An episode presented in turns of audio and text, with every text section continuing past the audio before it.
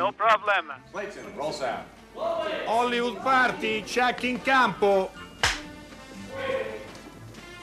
Action. Hollywood Party è la più grande trasmissione della radio dai tempi di Marconi. Buonasera e bentornato a Steve della Casa, reduce dai trionfi fiorentini. È stata una, una uscita fantastica. Hollywood Party è stata applaudita pubblicamente più e più volte nel Festival France Odeon che ci ha ospitato sia ieri sera come trasmissione sia stamattina in un arguto dibattito sul restauro come momento unificante tra la cultura francese e quella italiana. Devo Ave- dire, c'era avete- anche l'architetto che sta eh, restaurando Notre Dame, Eh, che è italiano. Sì, sì, c'era Eh, anche cioè. lui, c'era anche lui. Quelli Poi sono restauri veri, eh, tra l'altro. mica come- e poi c'è stato, devo dire, Gianluca Farinelli che ha fatto una cosa fantastica. Gianluca Farinelli è direttore della Cineteca di Bologna. È arrivato, dice, ho un minuto di cosa da farvi vedere per farvi capire quanto può essere importante un restauro, no?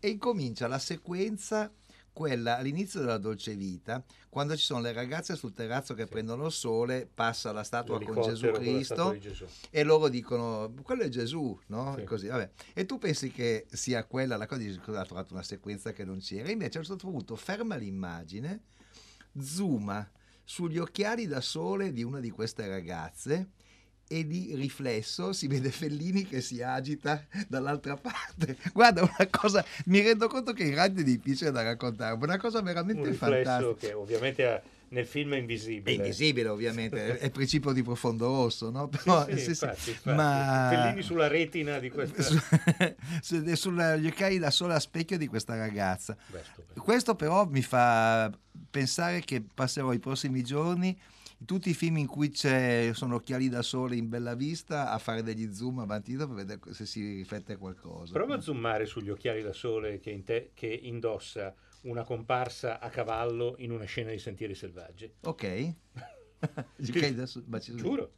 Gli occhiali da sole? Ah, guarda, è un goof famoso, c'è Francesco Loride. Buonasera Ciao, Francesco. Francesco. È uno dei nostri ospiti stasera. Ti ricordi la scena di Sentieri Selvaggi quando incontrano l'esercito che guarda Come no? il fiume Come nella no? neve? Eh. Eh, una- uno dei cavalieri ha gli occhiali da sole. Non c'è l'orologio da polso No, come quello, scipione è, quello in Hollywood Party. E anche il scipione l'africano. Però.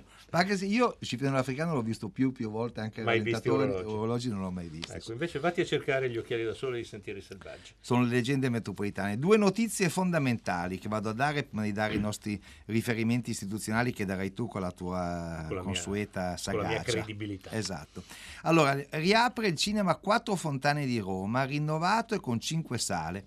Io ho avuto occasione, il cinema Quattro Fontane è uno dei cinema più storici, più importanti della capitale, quello dove, stati, dove è stato fatto il primo festival subito dopo la guerra, che è stato poi qualche anno fa ricordato da Callisto Kosulic che ha ripetuto il programma, dove sono usciti tutti i capolavori del neorealismo, sono una sala storica.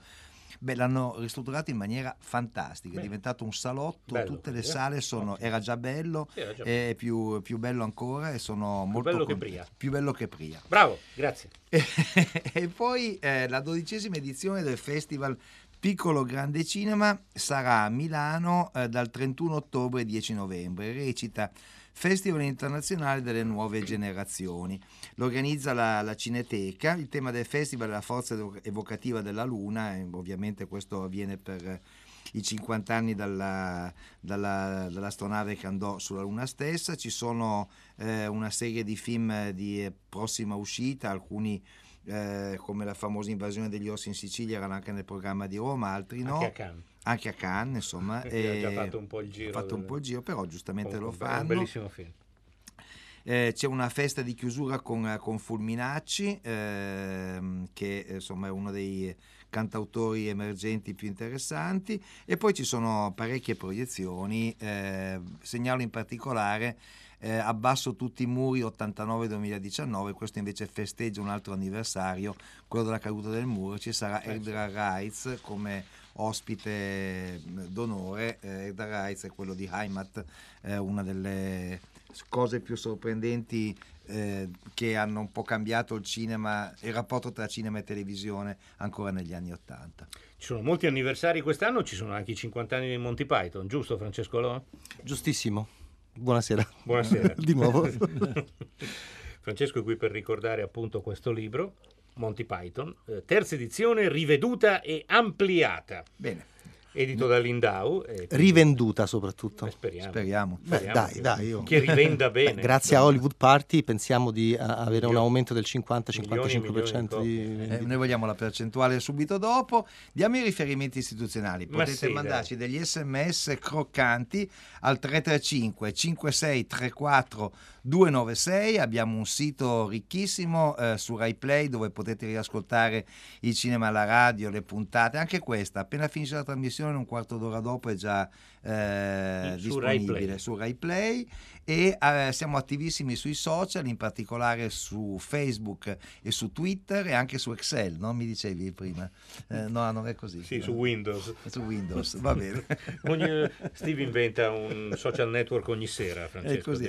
ma io cose. sono molto up to date. Up Eh to sì, date, fa- up to date. crea le app in diretta. Creo le app. E invece hai fatto tu il quiz. E l'ho fatto io, infatti è un quiz molto intellettuale. E allora il numero lo do io. 800 050 333.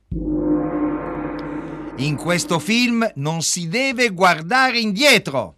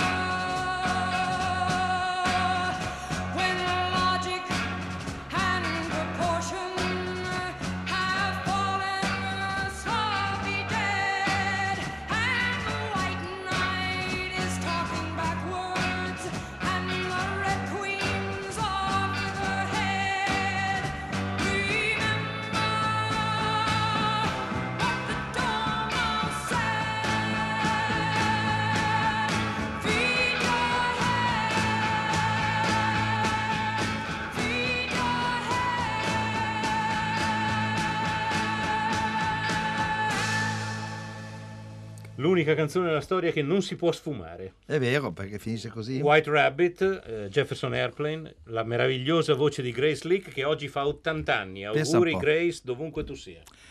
Allora, eh, adesso noi eh, ci spostiamo dalle parti di Trieste dove a, pro- a proposito di tradizioni c'è una lunga tradizione di eh, manifestazioni di fantascienza. Ce n'era una negli anni 70, da un po' di anni il Trieste Science eh, eh, Plus Fiction Festival riprende questa tradizione e porta ospiti molto importanti.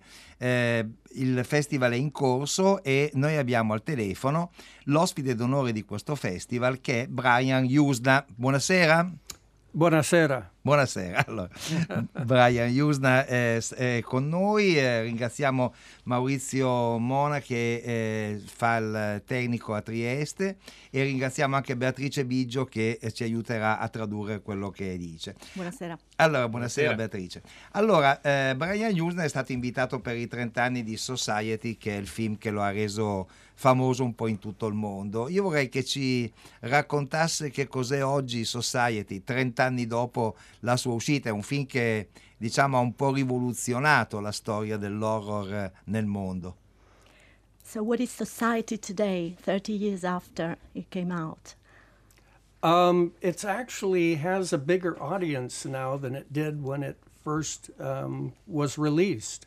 It was um, n- it was well known, but it wasn't didn't have that huge of an audience. Now it seems like it's been rediscovered. Uh, I'm very happy about it. Beh, eh, in effetti ha un pubblico molto più ampio oggi che non allora. Insomma, quando è uscito sì, è piaciuto, però eh, adesso incredibilmente ha più successo che prima.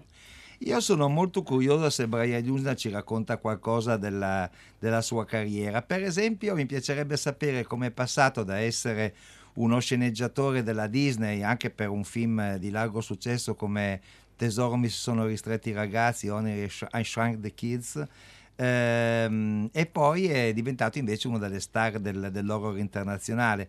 C'è un passaggio, c'è un, un legame tra queste due sue attività? So they're interested in your career, uh, starting from screenwriting for Honey, uh, you know, and, and then uh, becoming one of the international horror stars. Well, I was a horror fan at the beginning, and I still am. Um, Honey, I Shrunk the Kids was a an idea for a movie that my partner at that time, Stuart Gordon, and I wanted to make because we wanted a movie for our children. We both have children, and we wanted we thought we're making such horror movies. We want one for our kids, and we wanted it to be like the old Disney movies that we saw when we were kids. And we um, we actually wrote the story for Honey I Shrunk the Kids on an Alitalia flight between Rome and Los Angeles before we were going to have a meeting at Disney. So the whole story was invented on Alitalia over the Atlantic. Many turbulences. It's true. Sì, in realtà eh, Tesoro mi si sono ristretti i ragazzi, appunto. Eh, è stato un film che abbiamo creato, visto io e Stuart Gordon, eh, il mio coautore. mh, l'idea è stata sua in realtà, volevamo un film per i bambini, per i nostri figli in realtà. E visto che facciamo tanti film horror, insomma, e l'abbiamo, l'abbiamo scritto su un volo all'Italia da Roma a Los Angeles, prima di andare ad un meeting della Disney, appunto. E ancora una cosa volevo chiedere a Brian Usna, diciamo nella sua filmografia ci sono tanti seguiti, Silent Night, Deadly Night numero 4, eh, The Return of the Living Dead numero 3, Reanimator 2, Beyond Reanimator, eh, mi piacerebbe sapere... Dentist 2. Dentist 2, 1 and 2, both. Eh, vorrei sapere se si diverte a creare seguiti eh, e seguiti dei seguiti dei, eh, dei film. So do you enjoy making all these sequels?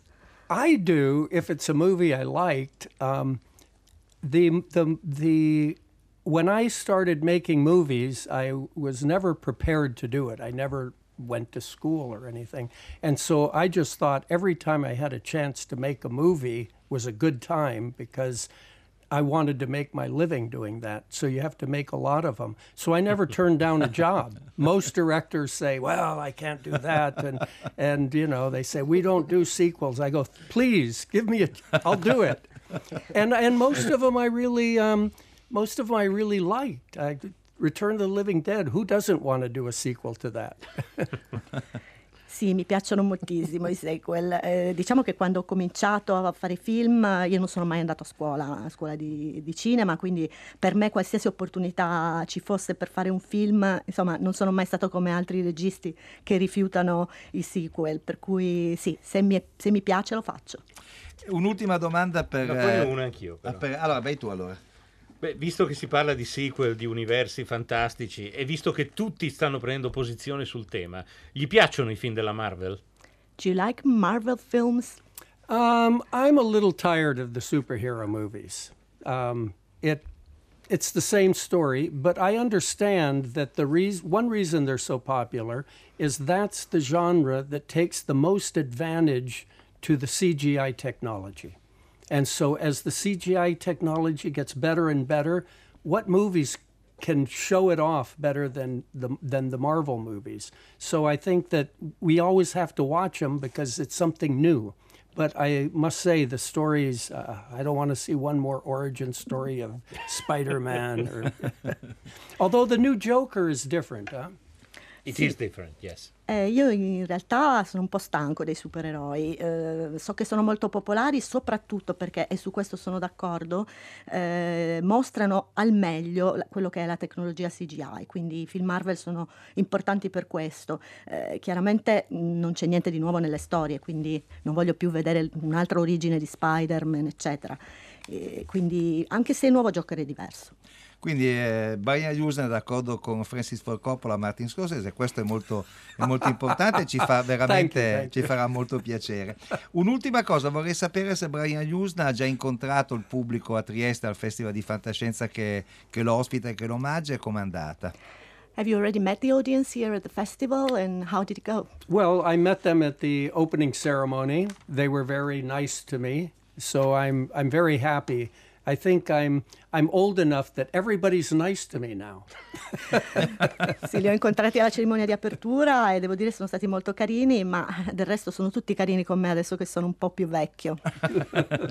Thank you very much, Mr. Houston. Ciao, grazie. Ciao. Eh, lo salutiamo con un, eh, con un brano proprio da Society in versione italiana. Grazie mille, buon festival. Thank you.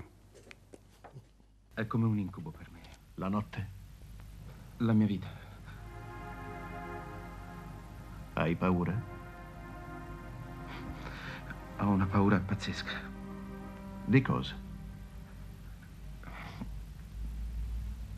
Dei miei genitori. Di mia sorella. Di lei. Perché? Lo so.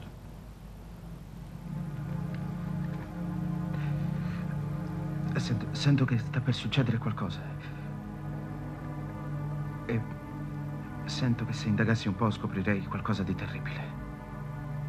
È perfettamente normale provare una certa paura irrazionale alla tua età. È un effetto momentaneo. Passerà, te l'assicuro.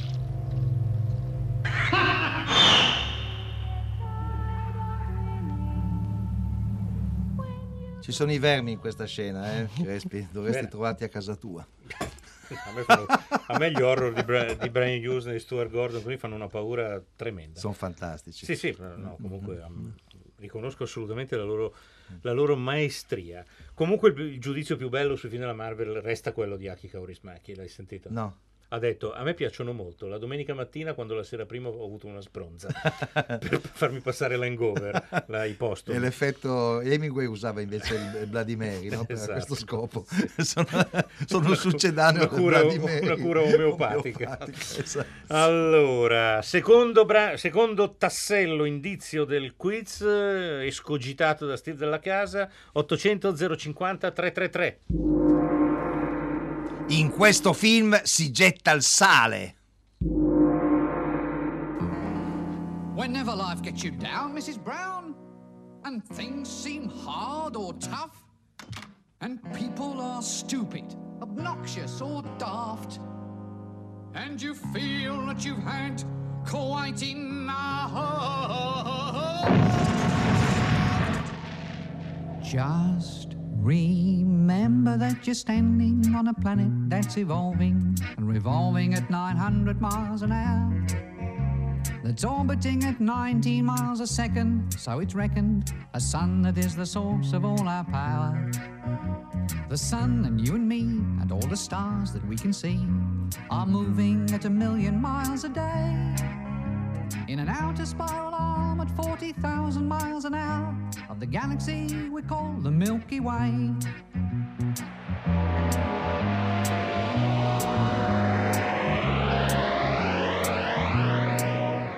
Our galaxy itself contains a hundred billion stars. It's a hundred thousand light years side to side.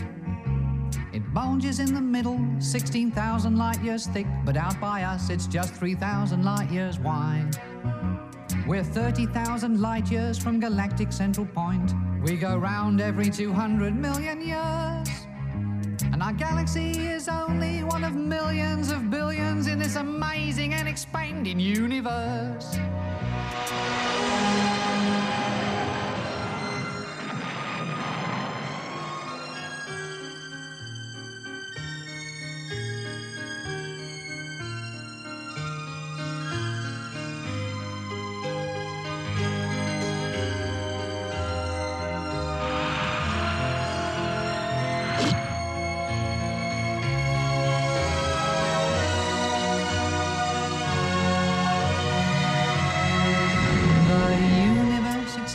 Keeps on expanding and expanding in all of the directions it can whiz. As fast as it can go, at the speed of light, you know. 12 million miles a minute, and that's the fastest speed there is. So remember when you're feeling very small and insecure, how amazingly unlikely is your birth.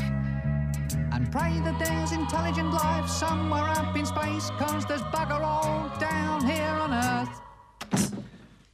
Dal senso della vita dei Monty Python, questa era Galaxy Song e la cantava Eric Idle, che è il musicista dei Monty Python. Tra l'altro è stato nostro ospite qui a Hollywood Party un po' di anni fa, simpaticissimo, e ci raccontò con grande orgoglio che i Beatles erano loro grandi fan. Poi George Harrison credo sia anche diventato un loro amico. E produttore. E Il produttore, eh, stavo per dire, infatti. eh, ci sono le storie dei Beatles nel tuo libro, Francesco Alò? Monty Python, edizioni Lindau, allora. Intanto abbiamo venduto già tre copie da quando è cominciata la trasmissione, mi ha Oh. chiamato la Lindau e...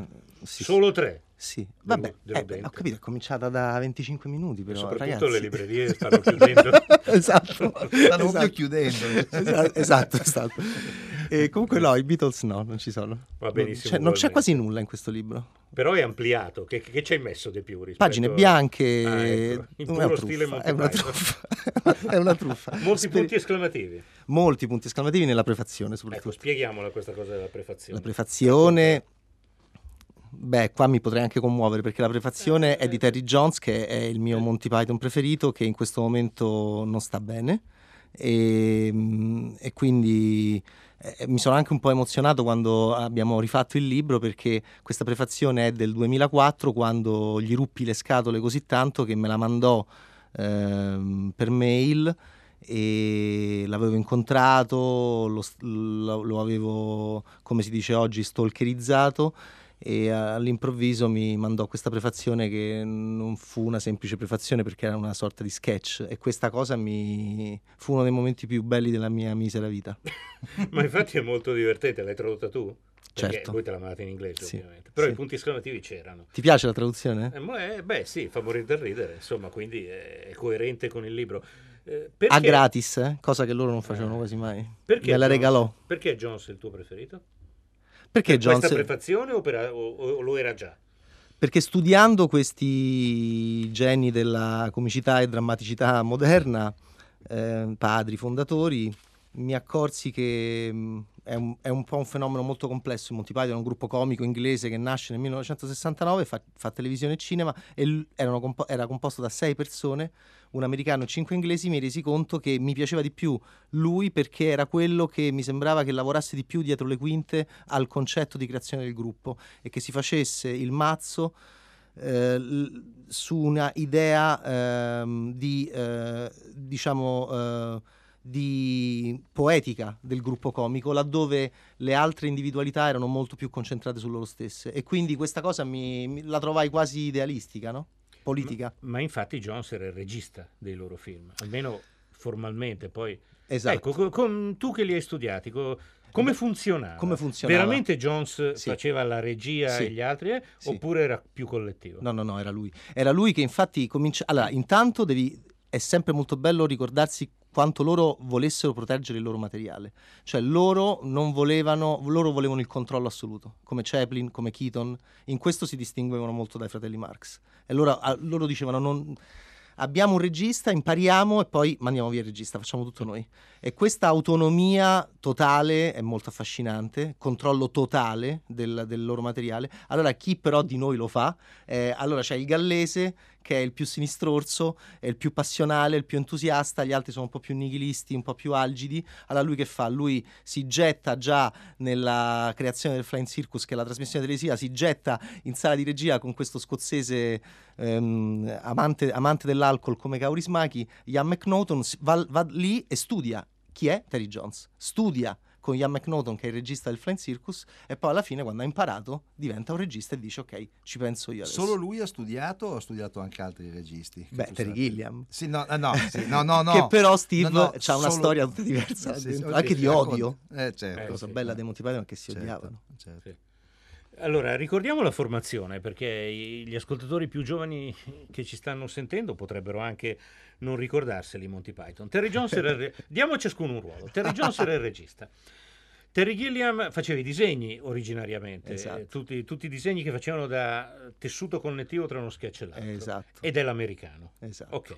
Poi Michael Palin, come lo definiamo? Michael Pelling come lo definiamo? Il buono. Allora, intanto io nel libro do delle- degli aggettivi. Eh, è, è il buono del gruppo, è Eh. il buono. È il buono, ha anche la faccia, è, è quello più buono. Sì. È quello che in un pesce di nome Vanda è buono, certo. è, è Ken, è quello Certo. che balbetta. Quello che gli è mettono quello- le patatine nel naso. È quello che, è quello, esatto, è, è quello che Kevin Klein lo, lo- lo prevarica, Lo lo, aggredisce. sì, e sì. Quando, e quando noi vediamo Michael Pelling che gli passa sopra con eh, la, la macchina per il cemento, siamo felici perché è buono. Lui era realmente il buono e lui era un comico e veniva da Oxford come Terry Jones, perché venivano da Oxford, da Cambridge, Sì. un po' di qua, un po' di là. Però quello che volevo chiederti non era chi ha fatto il regista, che lo so che Terry l'ha fatto, è se hanno studiato solo il regista del, del- del Flying Circus o altri registi. Cioè, Certo. Si sono ispirati ad Ah, lo sai, lo sai chi Eh. amavano moltissimo loro?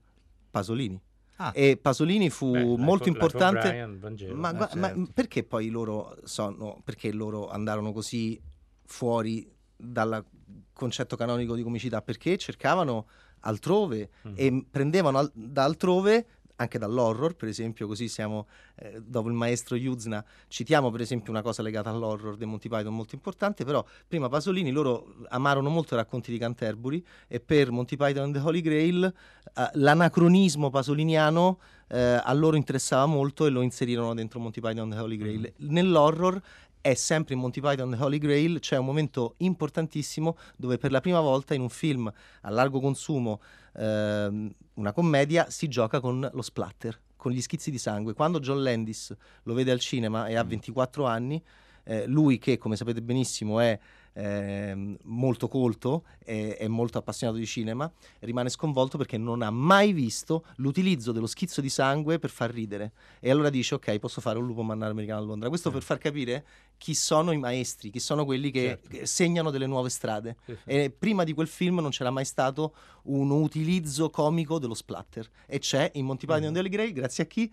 A, a- molto a Terry Gilliam ok. Allora, continuiamo con la formazione. Jones, Gilliam, Palin, John Cleese, un po' il capo... il Lord, il il Lord, Lord, eh, il nichilista, il re del nichilismo, eh, colui che odiava di più i Monty Python, colui che forse le incarnava di più e quindi la, gra- il grande, eh, la grande contraddizione quasi mon- pythonesca, cioè questo, questo genio della comicità, Cambridge, scrittore, eh, un po' pi- molto pigro, quindi non mai regista, perché il regista è quello che... fa il Quando, lavoro sporco. è, è quello che poi rimane a lavorare, no? Eh, sì. Eh, Cleese diceva io stacco, devo andare a casa, vado al pub. Invece Jones rimaneva lì e, e quindi lui è l'algido re del nichilismo. Eric Idle, il musicista e poi... Il Beatlesiano, Il il, Beatles. più, il più popparolo. Emanuela Martini infatti lo definisce in un, in un bello studio che fa sui Monty Python eh, per il Bergamo Film Meeting quando fecero una bella retrospettiva lì, lo definisce giustamente, Emanuela Martini è una grandissima, un grandissimo critico cinematografico, storico ed esperto di cinema inglese, lo definisce un rappresentante perfetto della pop generation, infatti somiglia molto a Paul McCartney. E ha la faccia da furbetto, quindi è la faina, è il furbetto, anche lui è un grande scrittore, è un grande comico, però suona e canta divinamente. Sì, è vero. E poi quello che è morto per primo, giovane, Graham Chapman, il, il pazzo... Graham Chapman forse era il più pazzo, Forse bravo. più pazzo. Forse era il più pazzo di tutti perché voleva fare il medico, perché sapeva fare il medico e perché era, mm, era il timido. Era quello che ebbe più problemi anche con eh, l'alcol, per esempio, Mm. e, mm, e ci ha lasciato molto presto ed era, ed era, ed era, ed era faceva la coppia con Cleese. Laddove Cleese era molto eh, nevrotico, Chapman era invece molto rilassato, quasi eh, in atarassia totale. Brian di Nazareth, ascoltiamone una scena. Allora, Giudeo Mavamaldo. Io non sono giudeo, sono un romano. Un romano? No, no, un romano. Oh, tuo padre è un romano? E chi era? Era un centurione della guarnigione di Gerusalemme, signore. Sul serio? E come si chiamava? Minchius Maximus. C'è nessuno che si chiama così nella guarnigione? Ma no, signore. Mi sembri molto sicuro. Hai controllato? Beh, no, signore. È un soprannome, signore. Come Muzius Semus o Marco Pisellonio. C'è da ridere su Marco Pisellonio. È un nome inventato, signore. Io ho un caro amico a Roma che si chiama Marco Pisellonio. Silenzio! Cos'è questa insolenza? Tu ti troverai alla scuola dei gladiatori molto presto se insisti a fare così. Scusi, io posso andare. Quando lo racconto a Marco Pisellonio. Ancora? Portatelo via! Ma signore, No, no, no, non voglio battersi contro animali feroci e abbiosi entro domani. Sì, signore, vieni tu. Io non permetto che i miei amici vengano derisi da un soldato semplice. Qualcun altro è in vena di risatine quando nomino il mio amico Marco Pisellonio. Beh, sentiamo te. Lo trovi risibile quando dico il nome Marco Pisellonio. Ha una moglie, cosa credi? E lo sai come si chiama? Si chiama incontinenzia. Incontinenzia deletana. Silenzio! Cos'è questa storia?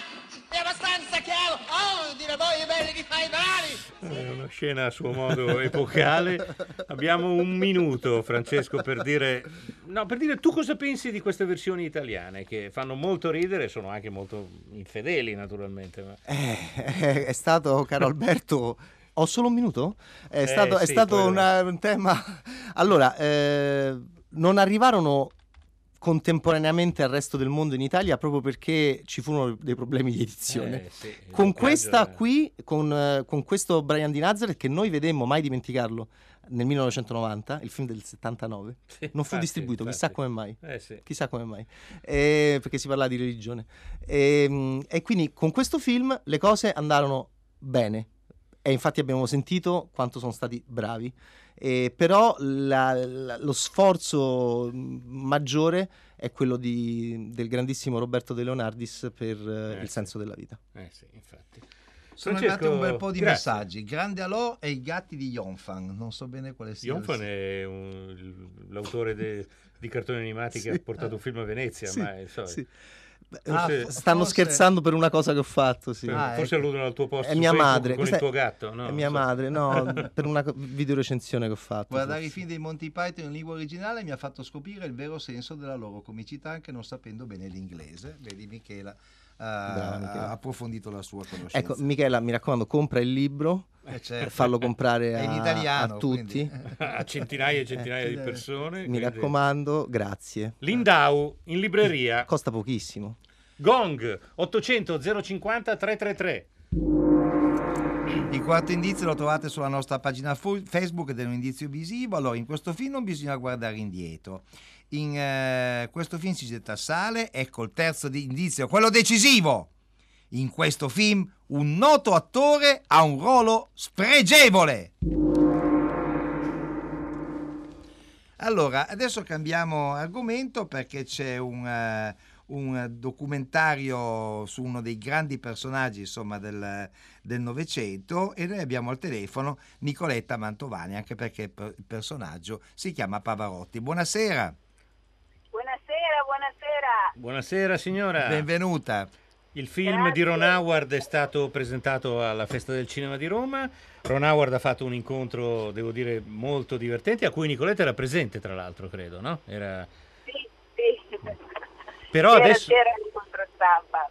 adesso vogliamo sapere il suo parere su questo film che ricostruisce la carriera di Luciano Pavarotti anche attraverso filmati di repertorio, eh, esecuzioni poco note, insomma, ci, ci racconti un po' il suo punto di vista. Ma io credo che sia un film che Ron Howard ha fatto, è riuscito veramente a fare in maniera egregia perché riesce a restituire un grandissimo artista ma anche un grandissimo uomo con le sue debolezze, con i suoi errori ma anche con la sua grande umanità. Quindi direi che è proprio un documentario che si basa sulla verità, una cosa vera, quindi una cosa che arriva e come tutte le cose vere riesce ad emozionare, che era quello che poi faceva sempre Luciano. Io ho sempre detto che dovessi dare una definizione di Luciano è quella dell'uomo che emozionò il mondo, perché uno lo ascolta e sente sempre qualcosa dentro, va è al di là di ascoltare un'aria, è proprio ascoltare qualche cosa in più. Eh, Ron Howard ha fatto anche un documentario sui Beatles. Le, le piace questo accostamento? Perché poi Luciano Pavarotti amava mescolare i generi, no? i livelli, il- la, la musica lirica, la musica pop. Assolutamente, possiamo dire che forse eh, esagerando, non lo so, però li possiamo vedere come dei precursori. Beatles ovviamente hanno aperto un'era e Luciano è riuscito ad aprire un pochino le porte della lirica al mondo, quindi lui anche nel documentario ricorda che vorrebbe essere stato come la persona che ha portato la lirica alla gente e la stessa cosa in un certo modo ha fatto i Beatles aprendo comunque una nuova era Certo. della musica, quindi per certe cose li vedo come due precursori, quindi mi sembra un accostamento perfetto.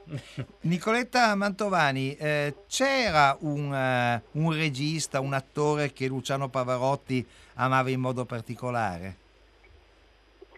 ma noi guardavamo sempre dei film particolari, dei film veramente di repertorio, quindi andiamo sui Don Camillo, su Ah. Sissi, su quindi cose molto, Bene, bene. molto romantiche o comunque che parlassero un po' delle, delle sue radici nel caso di Don Camillo, quindi tutto quello che lui poi aveva vissuto dalla seconda guerra mondiale in poi, per cui era molto attaccato a quello che era un po' le sue origini emiliane o comunque di quel periodo.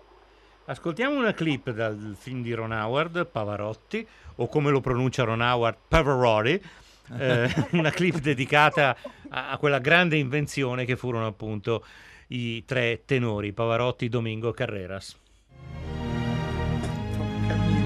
Don Camillo. Che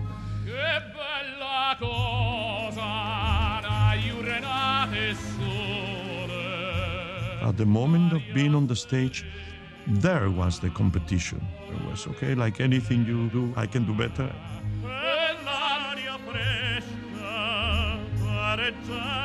Festa. Che bella cosa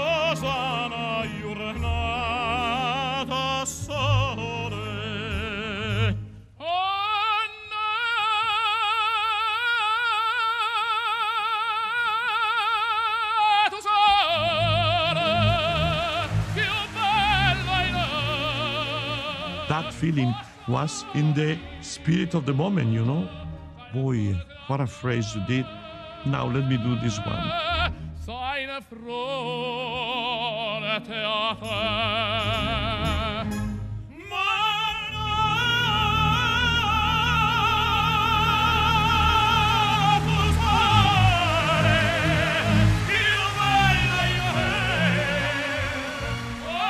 Was fantastic in the artistic side, but in the personal side, uh, believe me, it was even better.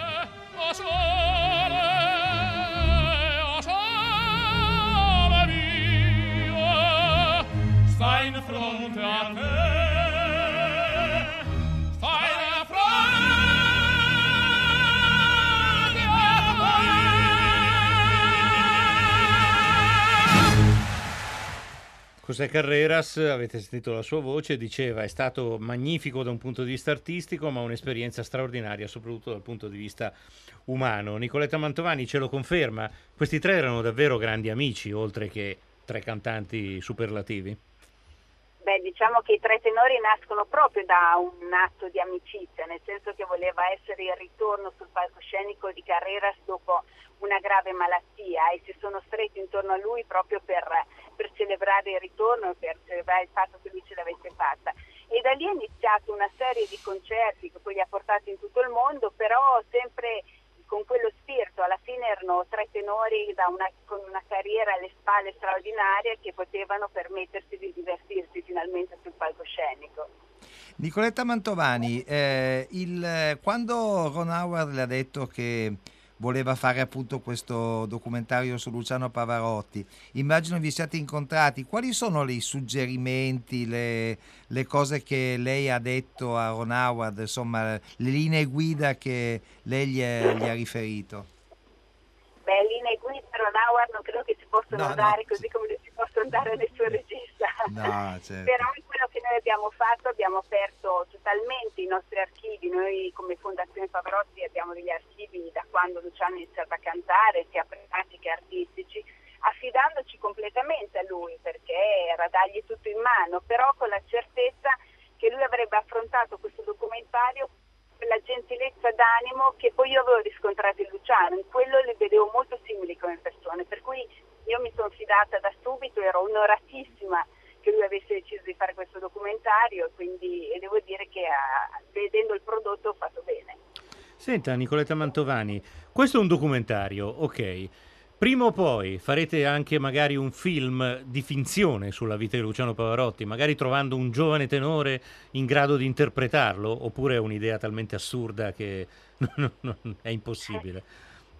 Ma è un po' in- io la vedo un po' difficile perché riuscire a trovare qualcuno che possa interpretare lui non è semplice proprio perché è ancora molto vivo il suo ricordo nella mente e nel cuore delle persone, quindi riuscire a trovare qualcuno non credo che sarà facilissimo. No, certo, sarebbe molto difficile, ma mi chiedevo se...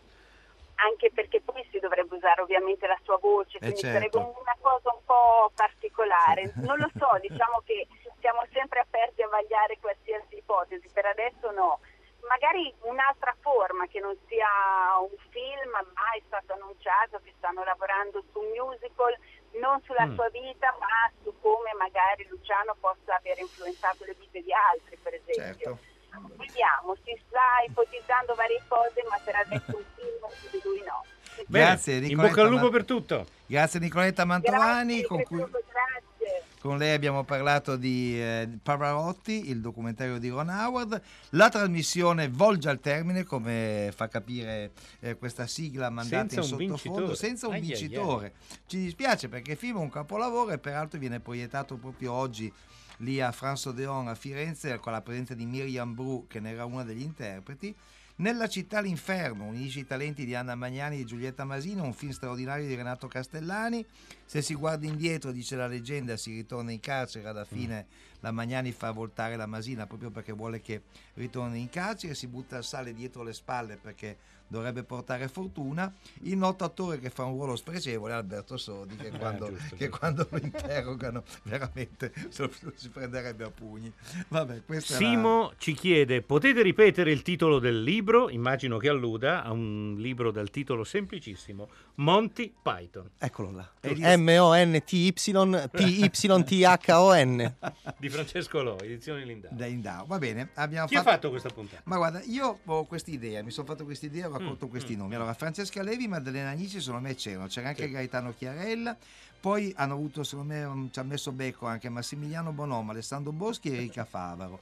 Direi che in- Beatrice Biggio ha tradotto egregiamente dall'inglese e Maurizio Mona ci ha mandato in onda il nostro ospite Barian Jusna da Trieste. Direi che in studio qui da noi c'era Francesca Lo e al telefono c'era Nicoletta Mantovani. Sul ruolo di Alberto Crespi invece ho punti interrogativi abbastanza Mentre importanti. Steve Della Casa ha tenuto sulle sue spalle tutto il peso della cultura e della trasmissione. Grazie Steve. Ah, Grazie Gran- di esistere. Grande Alberto, ci vediamo domani. A domani. Adesso c'è Tre Soldi, questa settimana c'è Memoria di Massa, la settimana prossima ci sarà Memoria di Carrara, forse no.